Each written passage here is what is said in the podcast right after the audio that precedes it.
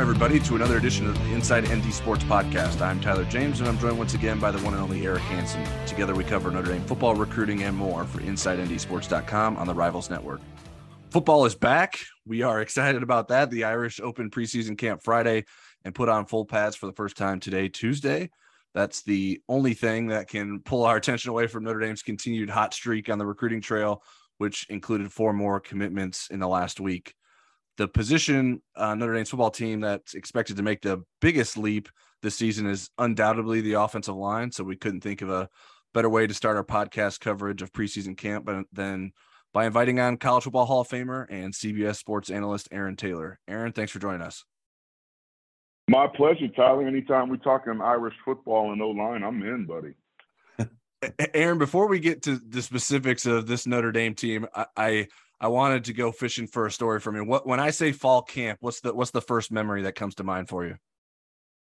Oh man, it, it's I think all of us that played the game of football and that do play dread camp. It's this mixed emotion where you're you're looking forward to it, but not really because you know what it involves. I think still to this day, when it's early morning and it's hot and humid and the smell of wet grass, like my body starts to shake because it knows what's coming. So it's a time of the year that we all look forward to because you get to put all your hard work into play, and it's a season. And it's the reason most of us were put on this planet. At least that's the way we feel. But uh, it comes with a price. Although I will say, these young cats now got it quite a bit easier than we had back in the day, especially on the NFL level. So they uh, they probably would have a different story to tell 25 to 30 years after their career. But uh, for those of us that are fans of the game and love it, it's an exciting time, obviously. Tyler scared me there for a second when he said he wanted to go fishing with you. I I've seen so many videos. Your kids must have caught more fish than any children in this country based on your videos, I think. But uh oh man, it it's my pastime, Eric. I love it. So yeah, if you guys ever want to go fishing, we can catch some crappie and some walleye in that part of the country. I'm not a big freshwater guy, but uh anytime I can have a line in the water, I'm good. Well, sounds good. You either have luck or great technique. So um, I'll I'll shift back to football here. I remember us talking in the spring, and you asked me who the ten best players were going into the spring, and I gave you a list, and you were very disappointed in me that I didn't have more offensive linemen on that list. I would say that that has shifted since Harry has coached them. You know, he hadn't coached them yet, um, but Uh, and collectively, given that they were, you know, an offensive line that struggled for various reasons last year, what's a reasonable expectation of what we should see from that group this year? That I, think it's fair to say that the Notre Dame's offensive line not only won't be a liability by year's end, it'll prove to be a strength that's a testament not only to Harry Hiestand and what his track record is and how he approaches our position, but also the extremely talented players that he has in that offensive line room. Once again, he takes over uh, a unit that didn't perform maybe as well as, as we wanted to for, for your, you know, tagging off what you said um, for a variety of reasons, but injuries played a big role there. But I always look at things like a lump of clay, and the clay that Harry Hiestand has in that O line room uh, is going to look really good. And I think that starts at the center position, obviously, with Jarrett Patterson. I mean, him in and of himself as an individual player, we saw that a couple years ago, certainly has talent. He's a wily vet now. You want that guy in the center, especially with a new, fresh, bright eyed quarterback that's going to be underneath there. But you start to build around that with Josh Lugg being in that room and some of the young tackles that they like, Joe Alt uh, who's the son of a player that I played with back way back in the day. There's some really exciting pieces to this puzzle that I think as we start to move into this 2022 season uh, are going to prove to be uh, an asset. And that's going to be right out of the gate when they go on the road and take on a pretty talented Ohio State team. Aaron, I'll deliver some news to you. So far in camp, Notre Dame has been exper- experimenting with Jarrett Patterson moving to left guard and Zeke Correll at center. They believe that that is the the best combination of five on the offensive line. I'm curious what what are your thoughts on the risk of that potential move in terms of moving Jarrett Patterson, who is I think reasonably expected has been one of the best centers in college football to left guard, and in order to make room for someone like Zeke Correll at center.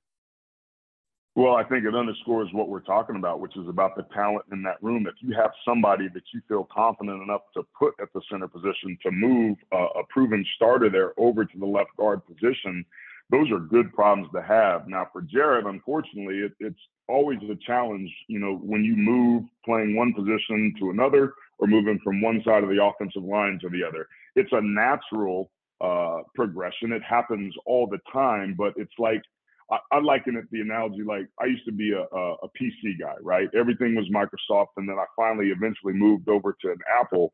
And when I did that, my Apple computer did everything that my PC did, but it was just slightly in a different place. It, it wasn't functioning exactly the way that my old unit used to do. And it took me a while to get used to it. But once I did, it became second nature.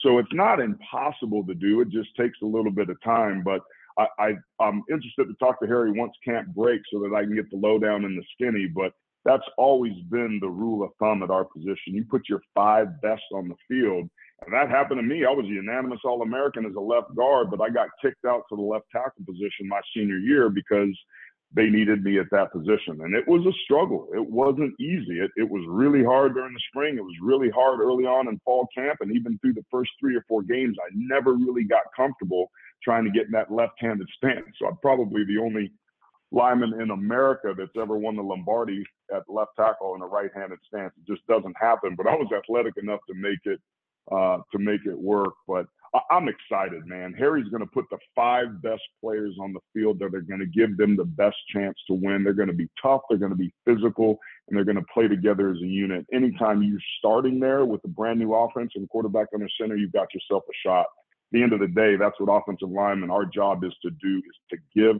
the play a chance.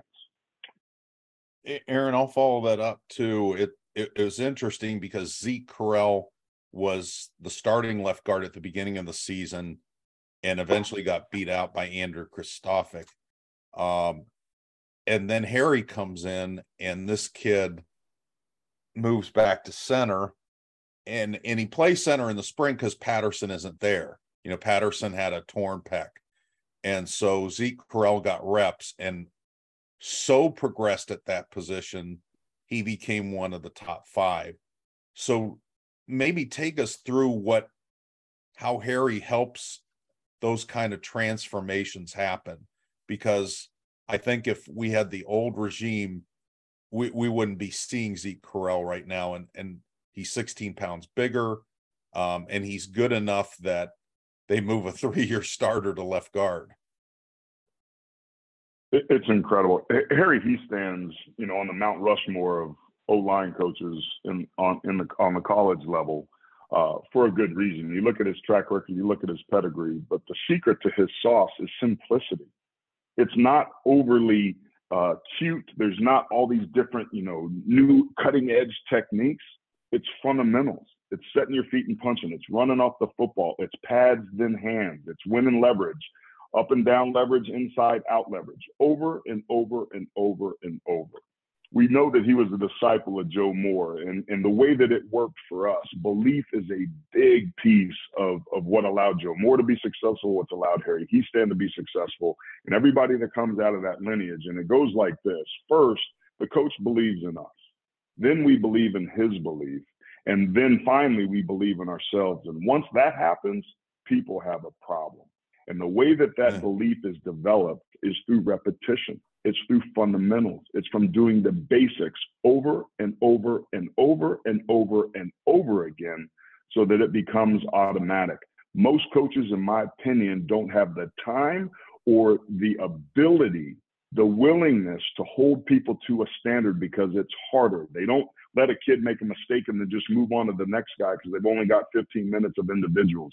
Harry will stop and make sure that you do it right so that you're not practicing bad technique before he'll move on. And it's those little slight subtle differences. I've watched him over the last 10 plus years coach that position and see how well that's translated to the NFL. It's those sort of things that differentiate him from everybody else and why we're going to see a Zeke Correll maybe crack the top five now because he's getting the type and quality of instruction that Harry Hiestand brings.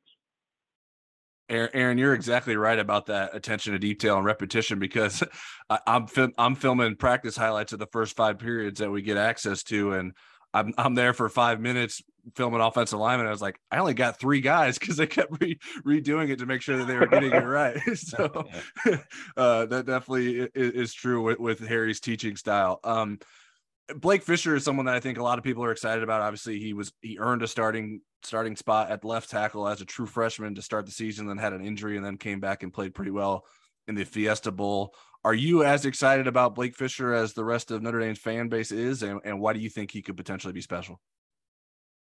Well, the, the, fact that he was able to crack the starting five at the collegiate level, being as young as he is, indicates that he's extremely naturally talented. So for him to do that and be able to come back towards the end of the year and and be that lump of clay we talked about earlier, that Harry gets a chance to be able to mold like the sky's possibly the limit for this kid. And and I think we have to give credit where credit's due for the previous regime for getting those players to campus. That, that Harry steps into a really good situation, and he's going to take what would have been a good O line and possibly make them a great O line. The fact that you have so much youth at the the critical positions, given the the current recruiting that's going on, there appears to be a pipeline at that position that is going to be fantastic. And that's part of what Fisher brings to the table. You need length to be able to be successful at that position. And he certainly brings that to the table. You need some grit and an attitude and a mindset that you don't just want to block your guy, you want to dominate your guy. Well, there's ways that you do that, and there's ways that you don't. That has to be coached into some guys.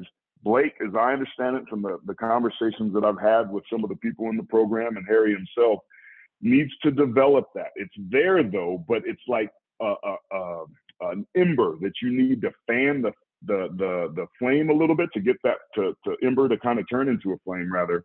But I, he's got everything you need to be successful. And now the most critical uh, part of that equation with Harry being in that room, I think, has all of us excited. Like that that's going to be what I'm most interested to watch when we go on the road with the Buckeyes is to see the tenacity and the finishing. That's how Irish fans, if you're listening, how you're going to know this O line has a chance is you watch them finish and play to the whistle. You watch them not just block their guy, but want to dominate their guy. You watch them celebrate with people and high five and having fun those are going to be things that are going to be little tells that this offensive line is coming together. And every line that Harry's coach has been worth a damn does that. And my guess is by year end, this one will do it as well. Aaron, there's um there's some really good linemen that aren't going to be starters, including Rocco Spindler, who's going to be a sophomore who is very highly touted, and and I can name several others, Tosh Baker. Um, how do how do those kind of guys stay engaged um when you know there's not a lot of rotation on the offensive line unless there's an injury?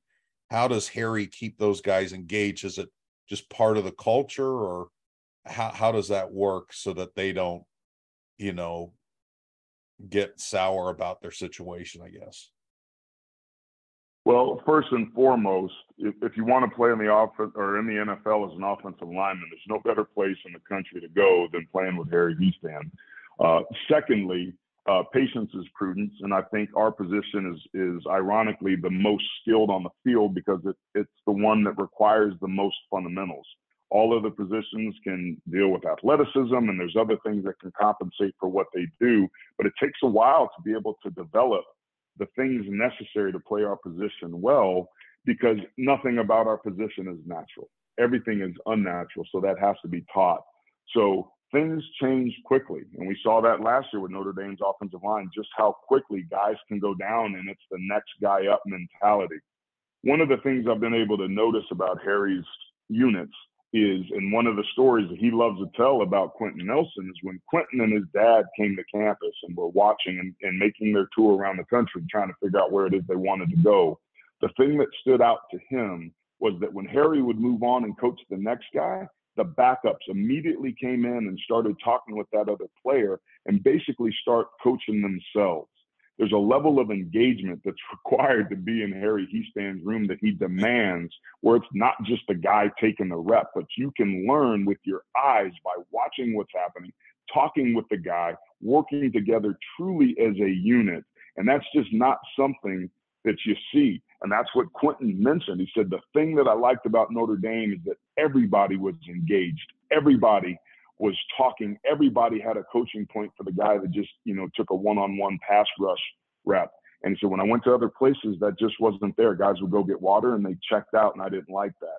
So those are things that maybe you guys and the fans need to know about what a Rocco Spindler, who may not be cracking the starting lineup yet, is going to keep him engaged and motivate and incentivize him to stick around because he's not going to get any better tutelage at that position than he's getting right now.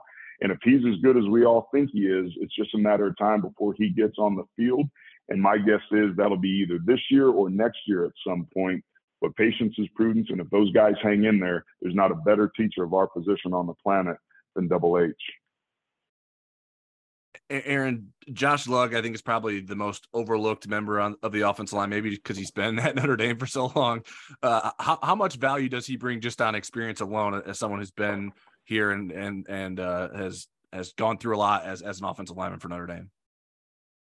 Man, Luggy's probably working on his third uh, doctorate degree. Man, he's been at Notre Dame since Knute Rockne was there. That kid, man, it's uh, I, there's there's no replacing experience and that voice that's seen it, that's been there. Like this is his second go around now with Harry, right? So he was there for the first regime, had a yeah. different experience, and now he's back to where he's familiar. So those sort of things, especially for the younger players, man, that's what I remembered. And for me, it was the Gino McGuires and the Mirko Jurkovics and the Lindsay Knapps when my eyes were big and I was, you know, playing next to these incredibly talented guys and didn't know whether the play was going left or right and it was moving fast they'd pull me off to the side and tell me who to block. Or after practice, after I got my ass chewed, you know, they had the consoling words and would help me through that process. And that's what Lugg brings, man. Not only has he got some pretty experienced eyes, but knowing how to navigate the length of a season, to work through challenging patches, to be a, a voice of reason, almost, if you will, is invaluable. And that's what experience brings. And that's what he and Jarrett's job's going to be able to do with these young players that are going to be around him. And I think that's a necessary ingredient of any successful offensive line is to have that leadership and that experience. Guys that know what it takes, guys that knows what it looks like to be able to set and hold that standard and maybe help the younger guys get up to it if it's a little challenging early on. Aaron, uh, early in my career at the South Bend Tribune, I was the Big Ten beat writer, so I didn't normally cover Notre Dame, but there were some crossover games. Um, and I remember the first time that I saw you play and Bryant Young play, it was just different. I thought, wow, there's nobody like this in the Big Ten. Um, and and usually when I'd watch games, I would follow the ball, and I think most fans do. You don't, I know, but but I do and I couldn't take my eyes off of the trenches in that game. It was fascinating. And then here, you two had a chance for an incredibly special weekend with Bryant going into the Pro Football Hall of Fame. I, I'm wondering what your chemistry and friendship was like then, what it's like now, and what this weekend was like for you. Oh boy, is this the point in the podcast where I start crying? um, Uh, there's not a better person on the planet than than Bryant Young, and certainly not a better teammate. And I, my my you know overarching thirty thousand foot view takeaway is that Canton and Bryant Young deserve each other. It is good company that each of them are keeping, and it was incredible to watch him this weekend to be at the table. That is the elite of the elite of the elite of our sport, and he has earned his way more so than anybody to be among those giants and those legends. And none of us are shocked. Some of us are shocked it took as long as it did, but when you know his character, when you know his work ethic, when you know that he's a man of few words, but when he speaks, it, it's because it's needed and everybody listens. It was incredible to watch the amount of admiration and respect over decades and generations of collegiate and NFL players and coaches that were in attendance. And it was an honor to be his friend. We took our first rep against each other at Notre Dame. It was the leverage drill. Before any of the vets were there, we were all freshmen. We all had tape with our last names on our helmets because nobody knew who the hell we were. And we stalemated right out of the gate. And we did that for the next four years. But through that, we developed a friendship and a bond. And I lived with him for two summers in between summer school, you know, doing construction to make some money on the side, on the south side of Chicago, and got to know his family. So I got a chance to reconnect with them. So I've seen this whole journey that he's been on, and I just couldn't be more proud of him and the man that he's become, especially given the adversity that he and Kristen have gone through losing Colby and the the tib fib compound fracture that he came back from and and went on to have a Hall of Fame career over. He almost lost his leg. So I think what people see is results, but very rarely do you understand what it takes to earn and to create those results. So having being privy to what that's taken him to do and, and what he's had to overcome to get there, it just blows me away, man. Like when I grow up, I want to be Bryant Young. And I just think that he and Canton deserve each other. And I was really honored to be there and to, to reconnect with all of our old friends. And I mean, we had 25 plus teammates that were there from Notre Dame. His family was there. It was like a, a life reunion for all of us, you know, three, four decades long. So I just, all of us have the utmost respect for BY, the person, the man, and of course the player. Aaron, I, w- I was at the Notre Dame camp this summer when Bryant was in town with his son Bryce, who actually earned an offer from Notre Dame with the way he played at camp. And it was pretty cool to see Bryant walking around the sidelines, being a proud dad. Uh, I- am curious. You mentioned on Twitter uh, or asked for some advice how to handle reunion etiquette. Were you were you able to properly navigate spending the right amount of times with the right right number of people who were who, who wanted to talk to you this weekend? No, man, I, I I'm, I'm socially awkward is what I think I'm I'm getting. Like I, I get all weirded out because like I bump into somebody, you'd be like, oh my god, like how you doing, man? How you been? And then boom, ten seconds later, somebody else would come by and it's like, who, who do I talk to? It's like I was overwhelmed to a certain uh, standpoint, and I was watching that happen to a lot of people, and I was like, somebody needs to write a book on this, like what it is you're supposed to do, and it sorts itself out, of course, but yeah, I, I, don't think I'm as socially savvy as I once maybe was. So I was, I just, you know, owned it, man, and, and humbly asked for some help. And I got some good advice, but uh, it was, as much as it was serious, it was also tongue in cheek because it was incredible the amount of people. And it just, it really kind of contextualized how much of my life I owe to this incredible sport and the relationships. And we all want results everybody wants Notre Dame to go win a national championship, but the thing we talk about isn't what it is we did on Saturdays. It's all the stuff around it, and that's the relationships. Because at the end of the day, football is a people game, and that's worth celebrating. So this was a hell of an opportunity to do that in Canton. And if I have to feel a little awkward and hurt some people's feelings or have mine hurt along the way, that's certainly fine. Uh, I'm also learning that I'm best in small doses, so I, I kind of interject myself in conversations and get out before I put my foot in my mouth. Um, Aaron, shifting gears, um, one of the things that has been really interesting to me is your advocacy for mental health. You know, I think it's something that people are finally talking out loud and openly about, and yet I think some of your videos. I know Tom Mendoza's commented to me and probably to you, I'm sure, about some of your videos and and and other people that I know kind of randomly about how powerful some of these have been and what kind of effects they have on on themselves. And so my question to you is what prompted you to want to use your platform to make mental health um, something that people felt comfortable talking about and dealing with. Yeah, I appreciate that, Eric. Mental health is health. Let, let's start there, right? Just like a, a torn knee or a sprained ankle or a bad back, mental health is just health.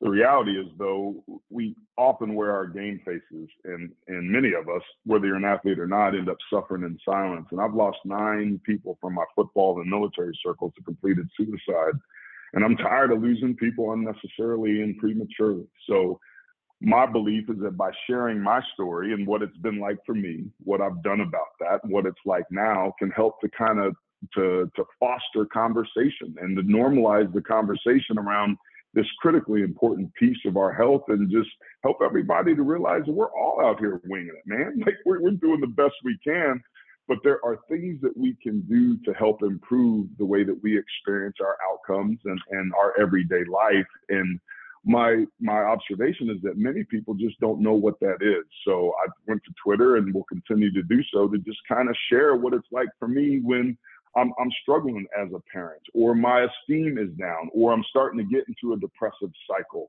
And what we've learned in neuroscience to help rewind that and to change that, and no different than you know the focus, attention, time, and effort that it takes to come back from you know two ruptured patella tendon surgeries.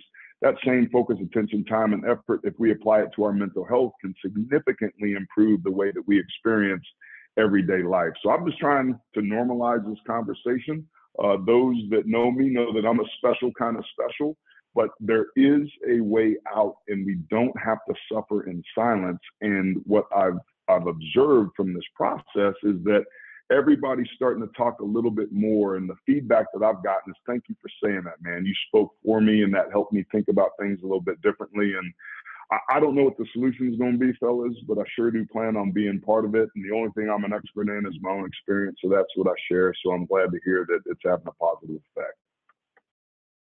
Aaron, with the with the football season fastly approaching, what what's your schedule and work work schedule look like coming up?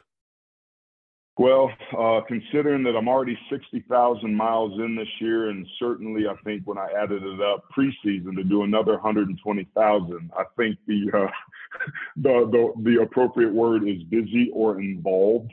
Um, I love this time of year. It is great. I think Notre Dame fans have a lot to look forward to. There's an energy around the program that just hasn't been there for quite some time the talent that's being recruited and starting to raise their hand and say, hey, I want to be part of something special reminds me a lot of what it looked like when I was on campus. So there's a lot of things going on, but there's not a better sport on this planet than college football, despite our best efforts collectively to try to screw this damn thing up. So I think we've had enough chatter off the field. So I'm just looking to forward to seeing the ball being kicked off on August 27th and certainly September 3rd when Notre Dame goes into Columbus and gets that W. Aaron, I know uh, you. I guess I probably shouldn't uh, overlook that. You you feeling confident that Ohio that Notre Dame can beat Ohio State? yeah. Hey, man, I'm always confident. Why not? Why not us? Why not them? And I'll say this: as good as Ohio State is offensively, their lines of scrimmage struggled last year a little bit. I certainly expect them to be improved, but particularly on the defensive uh, side of the ball, people were running on them at will. So yeah, we're going to have our hands full defensively, but I like our chances with our improved offensive line. I think that's a matchup that certainly favors ourselves. It's going to be a tough out. That's a tough place to play against a really talented team, but this is the start of a new era, and why not, baby? Let's go Irish. All right, Aaron, that's all we got for you. I know you said you're better in small doses, but uh, we can never get enough Aaron Taylor on the podcast. So we appreciate you taking time to talk to us as always, and uh, best of best of luck and safe travels throughout the season. Awesome, guys. I appreciate it, man. You do so much for our sport and so much for our program. You guys are OGs and the best of the best. So I'm honored that you guys would allow me to come on and, and talk about the school and the sport that I love the most. Let's do it again soon. All right, now it's time for questions. Our question segment is powered by AcrePro Midwest Farm Group. When it comes to land sales, it pays to have experts in your corner. AcrePro Midwest Farm Group are your local farmland specialists.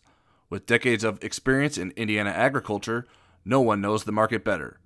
Whether you're doing a 1031 exchange or simply buying and selling farmland, your local AcrePro agent will walk the land with you and ensure the deal is done right.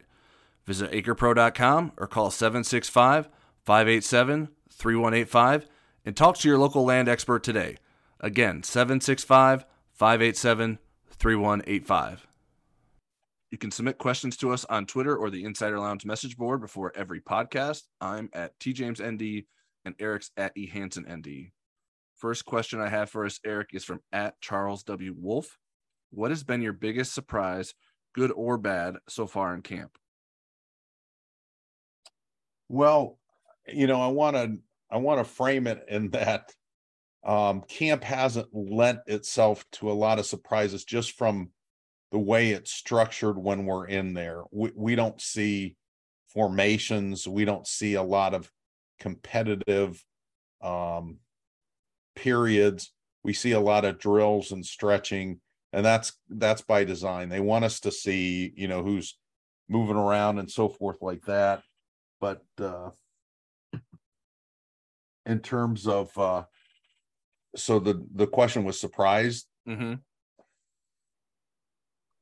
Could be good or bad. What, what are you?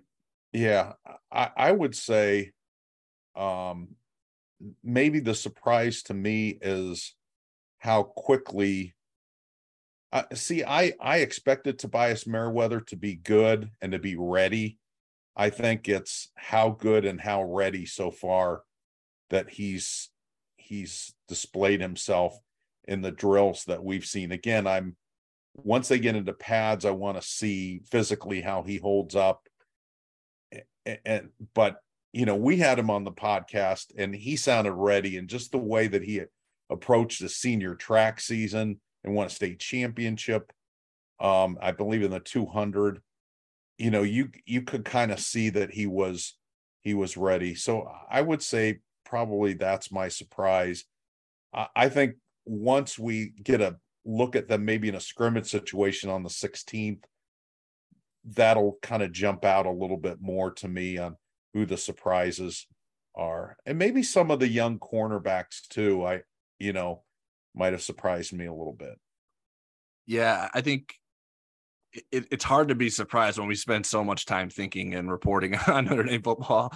Uh, but I, I, would say the surprise for me was Jayden Thomas. I, I, and that would that's meaning a good surprise. I think, um, from what I saw in the first practice, he's not just a potential starter by default. He, he I'm starting to see reasons why he can be a productive playmaker for Notre Dame. I thought he looked pretty good. Obviously, it kind of stunk that the next day he was he was sort of sidelined with uh, something minor that kept him out, and he's been back since. Um, so we didn't get to see him sort of c- continue that in the second practice. But I thought he, I thought he's looked good in the the windows that we've had to to see them, and uh, obviously if if the surprises and positive momentum are with some young receivers, that's that's good news for Notre Dame because that's pr- probably where it needs it the most. Next question is from Douglas McAnally at D underscore McAnally. Who has impressed you the most and least in your practice viewing sessions? I would say, again, I haven't seen a lot of competitive situations. I'm sure if I did, I would be talking about the offensive line. I, I need to see them in pads and moving people around. Right. Um, but I'll go with kind of an offbeat one. Chris Tyree coming back at 197, being the thicker build. You know, he he certainly changed his body to the point where maybe he's going to be a little bit more durable. Um, you know, so far he's looked, you know, the Chris Tyree when, you know, Chris can hit home runs with uh, you know, finding a seam and getting ahead of the defense you know that's the Chris Tyree that's that's impressed me.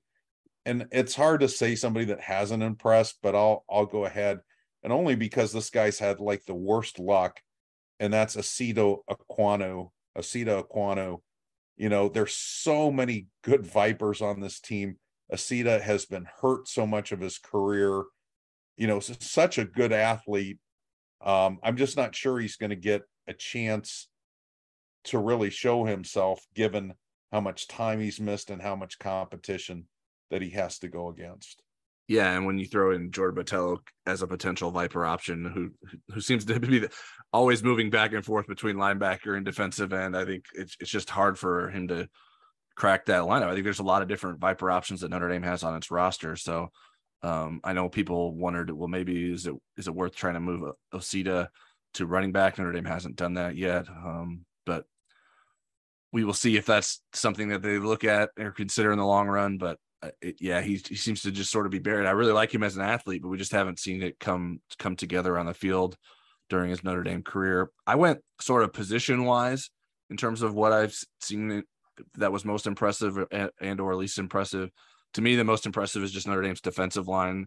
Like you mentioned, we haven't seen a lot of like especially when you talk about linemen, guys being actually able to physically dominate their opponents just because of the the lack of pads that they have been practicing in. But I I think that group is a physically impressive group. Isaiah Foskey looks great. Riley Mills is a beast. Um, there's yeah. depth inside and out. Um, so I think I mean it's not surprising that that they've impressed, but um, that that was the first thing that came to mind to me. Least impressive, which is kind of funny because you mentioned Chris Tyree as, as most impressive. I went with the running back position, but it's not necessarily their fault. We don't get to see them doing a lot early on, especially when they're not in pads. We don't get to really see what what they're doing running running the football. Um, and I don't know that I've seen many like sort of wild plays from any of the running backs yet. Um, I've actually been a little bit pleased with what we've seen from Logan Diggs in terms of where he's at. It's just a matter of whether or not his shoulder is ready to hold up, but he looks like he's ready in every other aspect. Um, whenever he gets the clearance um, following his his labrum surgery after the blue gold game. So I think that's sort of where I'm at. I, least impressive is hard to say because, like, like you mentioned, with without the competitive reps, there's not a lot of people that are you see losing. So unless like I was a very um, analytical person and like felt like I knew like okay that cornerback isn't doing the right footwork or whatever, I don't know that I could get into that sort of depth to, to be like okay so so and so is not great or those guys are really struggling right now just through some of the drills that they're doing that we get to see. Yeah, one of the you know one of the differences in Marcus's practices and Brian Kelly's was there was at least um, usually a drill where the receiver would go against a defensive back, the receiver, the tight end would go to defensive back one on one. Right. And and even though it was unfair to the defender in that situation, um, you could get the relative speed and strength and cutting ability of the receivers and also you know how much pass interference the DBs felt like they had to play to keep the so that was a great drill. We we got a lot of insight out of that. That that drill does not appear in the at least in the first five that we're in for. Yeah I, I, imagine they do that later in practice but yeah like you said it's just not what we get to see in the, in the first five viewing windows. So um the first five period viewing windows that we get. So um the, the, there is some wide receiver DB stuff, but that's just like a it's like a swing pass, and it's more about yeah. pursuit angles than anything else. It's not really. And, and, they try to strip the ball too. Right, right. Next question is from Cheryl Russo at Cheryl R. Bunch of numbers. How is Matt Salerno doing in camp so far? Can ND count on him if he is called upon? Well, again, you know what I've seen of Matt Salerno is just kind of running around. Um, I'll base this more on what I saw from him in the spring. I mean, Matt Salerno can make the occasional play. I I still think he's a solid punt returner. I don't think he's their most dynamic option there. He's not a guy that I think you could count on to be a starter, but I think he's a guy that you could count on to sub in and and give you some good reps if you need him. So I'm I'm not um, Salerno basher. I think he's a, a guy that they're happy that came back, happy that he earned a scholarship but he's he really needs to be part of your depth and not one of your frontline players.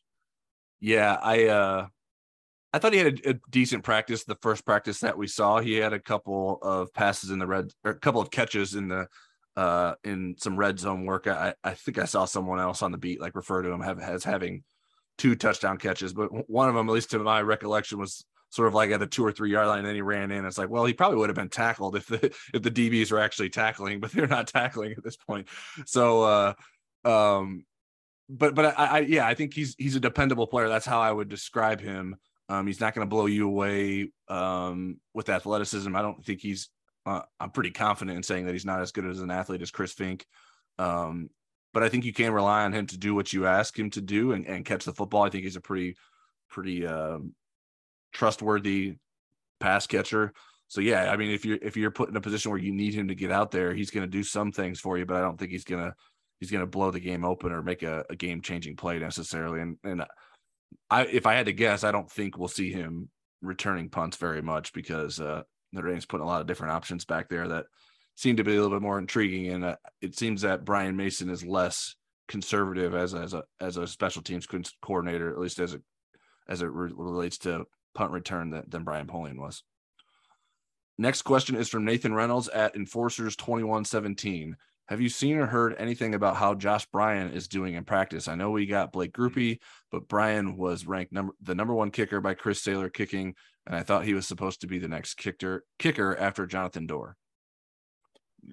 Tyler, have you seen him kick yet? no, no, no. Okay. That was well, that was my note. A, there was nothing. the first practice where we are split up, and I ended up staying with the punters, and the kickers were in in the indoor part, and I thought they were going to kick, so I was kind of looking forward to that. I did get to see how the punters looked, and Bryce McFerson is looks really, really good. Now that doesn't answer your question. Um, so I have not asked about him yet. Our next chance to ask somebody about him will be Marcus Freeman on Saturday, and we'll ask then if we haven't seen it. I, I'm a little surprised we haven't seen an early special teams period again. BK would Brian Kelly would mix up the formats of practice sometimes, and we'd have an early special teams period with kicking. We haven't seen that yet. Maybe we will Thursday or Friday we don't see Brian Mason until the 19th. So that's going to be a long time. So we're going to have to, if we haven't seen them kick, we'll have to get some information out of uh, Marcus Freeman on uh, Saturday. Yeah, we've seen some special team stuff, but it has been punt or I think I think yesterday they were even doing some kickoff stuff. Um, yeah, with, with, some kick returners too, but we we just haven't seen field goal stuff.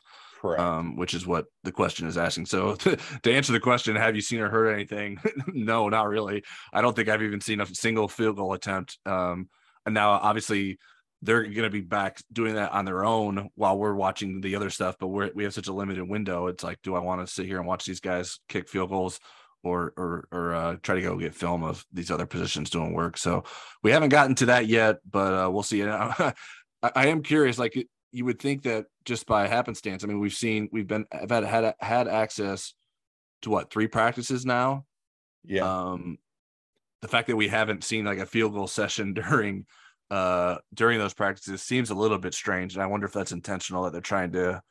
Uh, hide the the kicking game, the field goal kicking concerns from, from the media early on. Well, well at some point, here. they're going to want to put those guys under a little bit more pressure. I know right.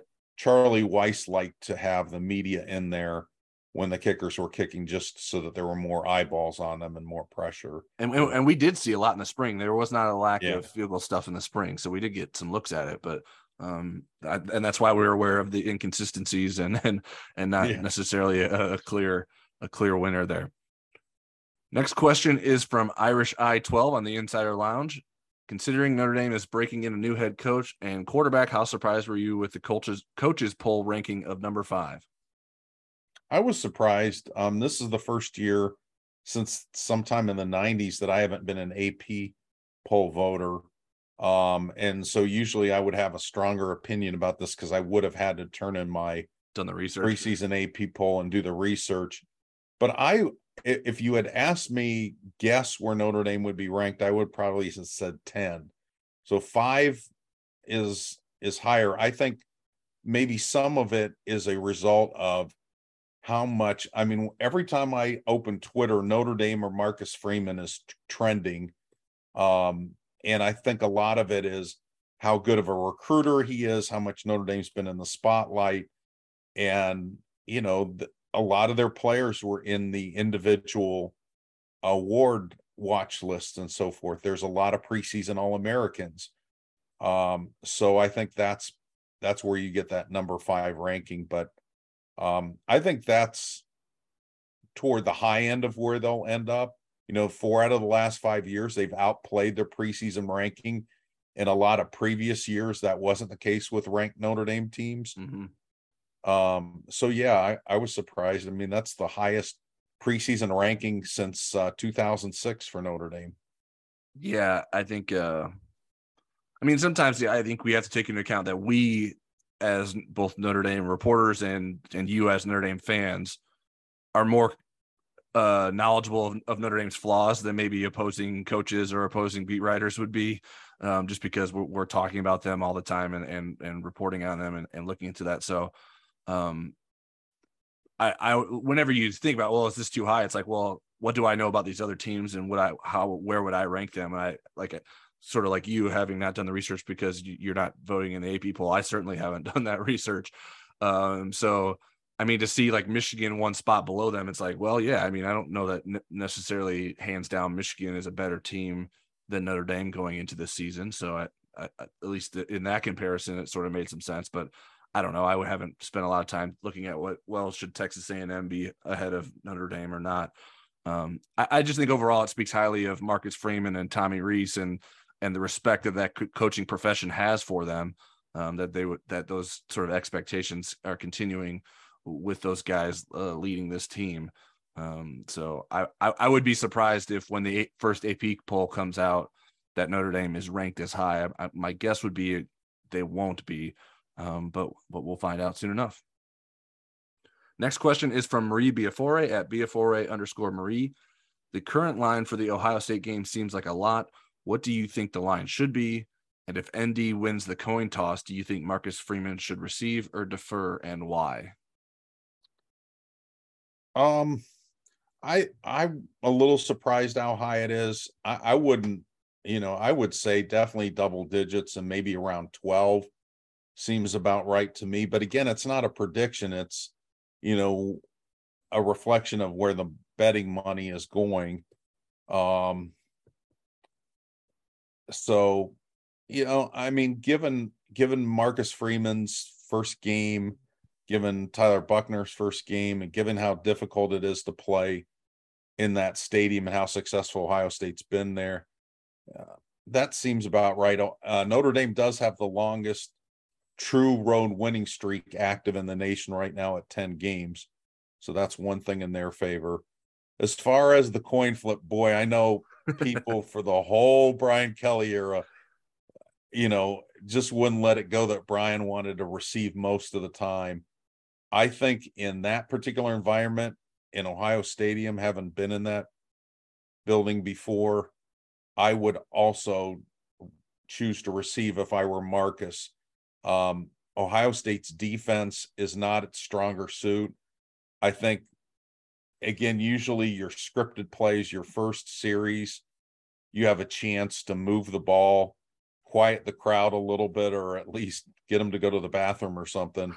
um, and you don't want Ohio State to put up the first touchdown and then have to play catch up in a track meet the whole rest of the night. So right. I think setting the tone with a strong offensive possession against a defense that is good but not great, I think is uh is the way that I would go. Yeah, I, I agree with you there. I I I would suggest that that Marcus Freeman should receive um, not that I would actually suggest that. I'm not going to tell Marcus Freeman what to do, but I, I would rather put my offense out there first rather than give Ohio State a chance to score first. Um, but considering Marcus Freeman and his defensive background and someone who's probably pretty confident in Notre Dame's defense, um, I wouldn't be surprised if he if he chose to defer. So um, I, I don't think it's as big of a advantage or disadvantage as many people want to make it out to be. It's it's only it's only the wrong decision when you end up losing. That's usually how how I feel like it goes, and it's just something that people like to point to and and get annoyed by. And it, and I sort of understand the idea of like why do you do the same thing every time? There has to be there should be some sort of a reason behind your decision rather than just blankly doing the same thing every time. Um, as for the Vegas line, um, Vegas knows a lot more about profiting off of gambling lines better than I do, even if I sometimes play an odds maker in our place your bet, bet segment. Um, so I, I, wouldn't say that I feel terribly strongly that they're wrong on this. And like you said, it's it's gauged. It's it's also weighing like how I can make the most money off of the line and also not lose the most money if I were setting the line, my it would probably be around 10 and a half would probably be the number. It, that seems high. Like I, um, I mean, I guess people, I mean, there probably, I, there obviously are people still betting on Ohio State despite that line. Um, but that seems like a big line for Ohio State. And, and maybe some of it is like people don't expect Ohio State to fall flat on their face at home early in a season, uh, two years in a row, because that would, uh, um, just the odds of that happening probably aren't aren't that great. So maybe that has something to do with it. But um, certainly the way the their their offense played last season, um, you can understand why why Ohio State's ability to score would would create a, a big line like that. Next question is from at Drew Brennan 77. I have a sneaky feeling that Eli Raridon gets used a bunch against Ohio State. His size is just too good. What are your thoughts here? I don't think that you're off on that. Um, I had somebody I think asked me in last week's live chat about maybe a surprise person in in the lineup, and I think Eli could be could end up being the second tight end in this offense. Um, and I think that he would create a unfavorable matchup for Ohio State. Um, I just don't know quite yet if he's going to be ready for um, everything that would be required from him in an opener. If you had asked me for a game later in the season, I would be more confident in it. But I do think Eli is a guy that's going to get on the field early and have an impact. Yeah, I, I think it's it's I, I, think it's certainly possible. I think you, you have to make sure he's physically ready for that um, because I do think you sort of need him for the long haul of the season too. So I don't know that. Um, I mean, I, I, I don't know for sure. Like, what's the diff? I mean, if he's not 100, percent he's not he's not going to play. Um, but it's like, okay, will it make a difference if he's playing now versus playing in two weeks? I, I, I don't know how they feel about that. I mean, we saw him do quite a bit, quite a bit when we, we were practicing, but he is someone that I don't think that they're giving a full workload to quite yet. Um, but when he's out there, he looks good. It's not like he looks limited in any sort of way. I think they're just sort of being precautious and making sure that he can handle everything that's being thrown at him. Um, so, but yeah, I mean, there's plenty to like. I mean, his size certainly could give teams problems. Um, and any sort of height that you can add onto the field, I think is a good thing. Um, any sort of attention that you can either pull away from Michael Mayer or um, find players to exploit the lack of attention given elsewhere because of all the attention that is being given to Michael Mayer um, is a good thing. So we'll see how Notre Dame and Tommy Rees plan to attack Ohio State's defense. Next question is from at Mr. Joe Seiler. Which formation will be used more in 2022? Multiple tight ends or multiple running backs? I would say multiple tight ends. There's more that you can do with that. I think if Notre Dame had the full complement of five healthy uh, wide receivers, and one of those was Jadarian Price. I could see you going with a little bit more two back because you could shift into uh, putting Price in the slot, you know, when you move the formation around pre snap. Uh, but Notre Dame has enough really good tight ends and enough variety in what their skill sets are. And, you know, just the ability to have an extra blocker, use them as a fullback. Uh, I, I like the thought that there will be more multiple tight end sets. Yeah, I, I, didn't look into this or do research on it, but I, I, I would imagine that most years, I, I, would be curious when the last time Notre Dame had had used more multiple running back formations and multiple tight ends formations. I, my guess would be it been quite some time because it's just not that frequently Davie era maybe frequently used. Um, I, I understand why why the question's being asked. That's because of the lack of, or at least this my, my assumption is that the lack of receiver depth is going to require you to play more multiple tight end and more multiple running back looks. Um, but I, I, just think multiple tight ends will will win out there. It could be used in all over the field and and and even probably more than normal in the red zone.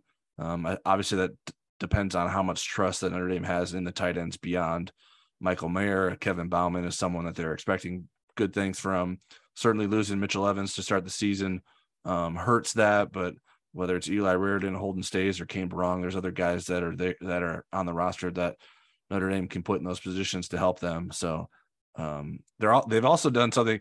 If if we got to talk to Tommy Rees more frequently and there weren't more important questions to ask him, I wanted to ask him about Davis Sherwood because we saw a lot of him um, in the first practice um, as a fullback, H backs kind of role um, when they're doing red zone work. So I, I don't know if that's something specific to the lack of healthy bodies they had, or if that's something that Tommy Rees is interested in, in sort of utilizing more as that position. I know that's a little bit of the role that Tom, uh, Tommy Tremble played at times, and and I don't know that they had anyone that they could do that with. And I don't know if David, I, well, I think I'm pretty confident saying David Sherwood isn't the next Tommy Tremble, but I think uh, the fact that he could maybe play, do some similar things and be utilized in some ways to help out the offense and give them advantages um, in certain situations. I, am sort of curious how how that goes, but I I, I think uh, the the multiple tight ends wins probably by a land, landslide, and especially if Avery Davis is healthy, I think the new the need for two running backs, um, and in, in that situation, I think sometimes one of those running backs lining up in the slot um, lessens pretty significantly. Next question is from Michael Kenny at Domer747. Two questions. One, which non starters do you expect to make the biggest impacts this year? And two, what's the biggest weakness and strength on the defense this year? So let's start with the first one. Who are the non starters that you expect to make the biggest impacts this year? I had a hard time differentiating from about 10 people that I picked. Um, well, and, he and, th- thankfully he didn't ask for just one. He, he gave us the opportunity to list more than one by saying non starters. So um, you don't have to do just one. Well, the, the I, but I but I but I would encourage whole... you I would encourage you to not do all 10 either. Yeah. I, I would say on defense, I would narrow it down to Bo Bauer. Mm-hmm. Um, and on offense, and and and Jordan Botelho being my wild card. On offense, I mean, it has to be Diggs. Um, it, pre- presuming that Tyree's going to be the starter once he right. comes back. I, I mean, Lenzy is going to impact Eli. I think is going to impact, but and Tobias, but I think Lenzy's probably the guy. I know people are kind of tired of Braden Lenzy, but I think this is probably the year that he's going to be the most productive. And I don't think he'll be a starter if Davis is back in the lineup. I think it'll be um, Davis and um, Styles. number four, and uh, then somebody uh, in, into the boundary, one, uh, you know, either Jayden Thomas, Colzie, or Tobias. Um, so Styles being number four. I don't know why I forget his name. well, it's I, I, think it's harder to remember when he's wearing the number four. Um, yeah. I sort of forget that he he, he is four. Um, I, I don't think he will be a forget forgettable player this year. No. I expect him to have a, a very big season. Um, I think there's there's a lot of options here, and I think some some of it it's hard to pin down to a specific player because I think there's a lot of rotation that'll happening. I, like I think when you say Bo Bauer, we're sort of assuming that he's sort of the fourth linebacker, um, and I, I, think that will probably be the case, but it could be different. Um, or, uh, but I do think those four linebackers are going to play a lot between J.D. Bertrand, Bo Bauer, um, Marist Liufau, and Jack Kiser. So whatever combination that they're used in, whether who's starting, and sometimes they may only be starting two if they're playing in nickel. And I would probably imagine that that's what they start in against Ohio State, given the receivers that Ohio State has. But um, Justin Ademilola, I think, is at the top of that list too in terms of impact non-starters. He's yeah. going to be playing a lot. TaRiq Bracy as a nickel. Obviously, if they're, they're starting a nickel, then that, that that would maybe disqualify him. And like you said, Logan Diggs, whoever the number two running back is, and even the number three running back, I think will will have have impacts this year. And, and I'd I'd even include Drew Pyne in that conversation. I don't think he's going to impact the game on a weekly basis, but um, I just have a feeling at some point this season they're going to need him. Um, You're going to need him and his mustache. And his mustache. We'll see if how long the mustache lasts. Uh, but I, I, but I do think uh, that he. I think he's been pretty impressive to start camp, and uh, that that would be on my short list of of guys that maybe maybe surprised me a little bit. That I thought I think he's looked even better than I was anticipating, and and making it a, a, serious competition, even though that we think that Tyler Buchner wins out in the end. Um, the second question: What was the biggest, or what are the biggest weaknesses, or no, what is the biggest weakness and biggest strength on the defense this year? Well, I, I think the defensive line wins the strongest position group yep. of offense or defense. And it, w- used to be easy to say cornerbacks, and I think it still is cornerbacks, but I think they've improved a lot. I tried to pay a lot of attention to them yesterday. Um, and guys like Tucker and Morrison, um, they were, you know, you you couldn't tell in some of the drills who the reserves were. I thought that they right. they're going to be a lot deeper group. Cam Hart is imposing in those drills. Mm-hmm. He is um, you know, at six foot three and with length, he's going to be a real pain in the butt to throw against. Um, I, I think the real kind of key guy is going to be Clarence Lewis, and he yep. looked good in drills yesterday. So, yeah, we're we're in agreement. I had the same position groups. Uh, I I I also agree that the depth on the cornerback at the cornerback position is is has improved, and I think you feel more comfortable with some of those guys coming off the bench. Um, but yeah, it, it, it doesn't matter if what the depth is like if Clarence Lewis is out there and he's not getting it done. Uh, I, but I think uh, I don't know that that's going to be the case. I think he has a chance to do that. I think TaRiq Bracy has also improved a lot. I think they really feel confident on where he's at and how reliable he can be, not just as a nickelback, but in some some situations as an outside corner too. So, um, so those are the weaknesses. I, I the, the defense I think is the strength of the team. So the weaknesses on the defense might not isn't isn't necessarily uh, something that's that we think is going to be very bad because I, I do think this this team will be very very good defensively this season. Next question is from at Mike Devoy one. Assuming Jarrett Patterson moves to guard and plays well as we all expect, does that enhance his value to NFL teams? And he also asked, how is the Kenny Minchey flip progressing? I think um, if Jarrett Patterson is as good a guard as he was as a center, it will definitely help his um, NFL stock because teams will look at him as a guy that's capable of playing either position. They won't look at him as just a guard. They'll right. say, wow, he was one of the best centers in college football for, you know, and a three year starter at that position. So we've got some flexibility with him. And, and as long as he is an elite guard, I think that helps him. As far as Kenny Minchey, um, you know, with this being a dead period right now, Notre Dame can't host visits until the season starts. And, um, you know, the goal is to get him on campus. Right now, they're trying to build a relationship with him. I still think it's more likely that it wouldn't happen than that he would flip to Notre Dame. But I think that's, they're kind of in the relationship building stage right now. And, and, uh, you know, with somebody like Dylan Edwards, that was easy I don't think it's as easy with quarterbacks, and uh, so we'll see how that pans out. That's my take. Yeah, I'm in agreement there on, on Minchey. I, I still don't know that I would. I feel great about Notre Dame getting him in the long run, um, but it's still early here. There's the conversations are happening. It's not it's not urgent in the fact that they can get him on campus right away. Um, and I, th- I think Notre Dame is also in a position. It's like, well, if if Minchey isn't our guy, then we want to see how some of these guys play to start their seasons. And so we're not in a rush to offer three more guys right now when in in three weeks we'll have a better idea of okay, these are the guys that we've liked on on film uh, going into their senior year. So I think that's probably how things play out. We'll see if Notre Dame can get Minchey on campus. The the, the tough part is it's obviously you're looking at getting him on campus for a game, but there's not a, a, good early season slate of home games for Notre Dame that you could really impress a kid with. So um I, not that like you can't come come to Notre Dame as a recruit and enjoy visiting for the Marshall game or the Cal game, but it's just it's obviously not the same as coming for a night game against a big time opponent and stuff like that. Um, so so I, I'm curious to see if they do get him on campus or whatever quarterback they get on campus, what which game they they end up getting that person on campus for. Um, as for Jarrett Patterson, yeah, the it, it, the more flexible you can be in terms of position, um, in, on the offensive line, the the better your draft stock is. Centers don't usually get drafted that high unless you're like clearly the best and and sort of have some elite traits at, at center. You're not going to be a very early draft pick. I mean, certainly unlikely to be a first round draft pick. And now I don't necessarily think that Jarrett Patterson moving to guard is going to push him into the first round necessarily.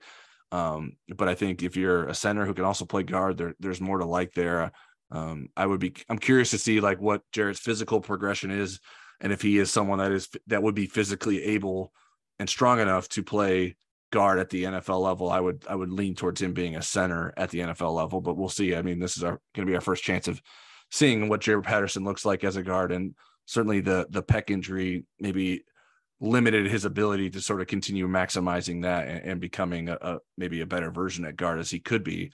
Um, but I, but I think uh, this this move certainly doesn't hurt him. I don't think anyone's like, well, he can't play center now that he played guard. He he could do potentially both, and that's that's what uh I don't know that this or I'm pretty sure that this move has nothing to do with him maximizing his NFL value. Um, it's just what sort of maximizes the the the the value for the team this season. All right, last question. I know we've we've gone a little bit long here.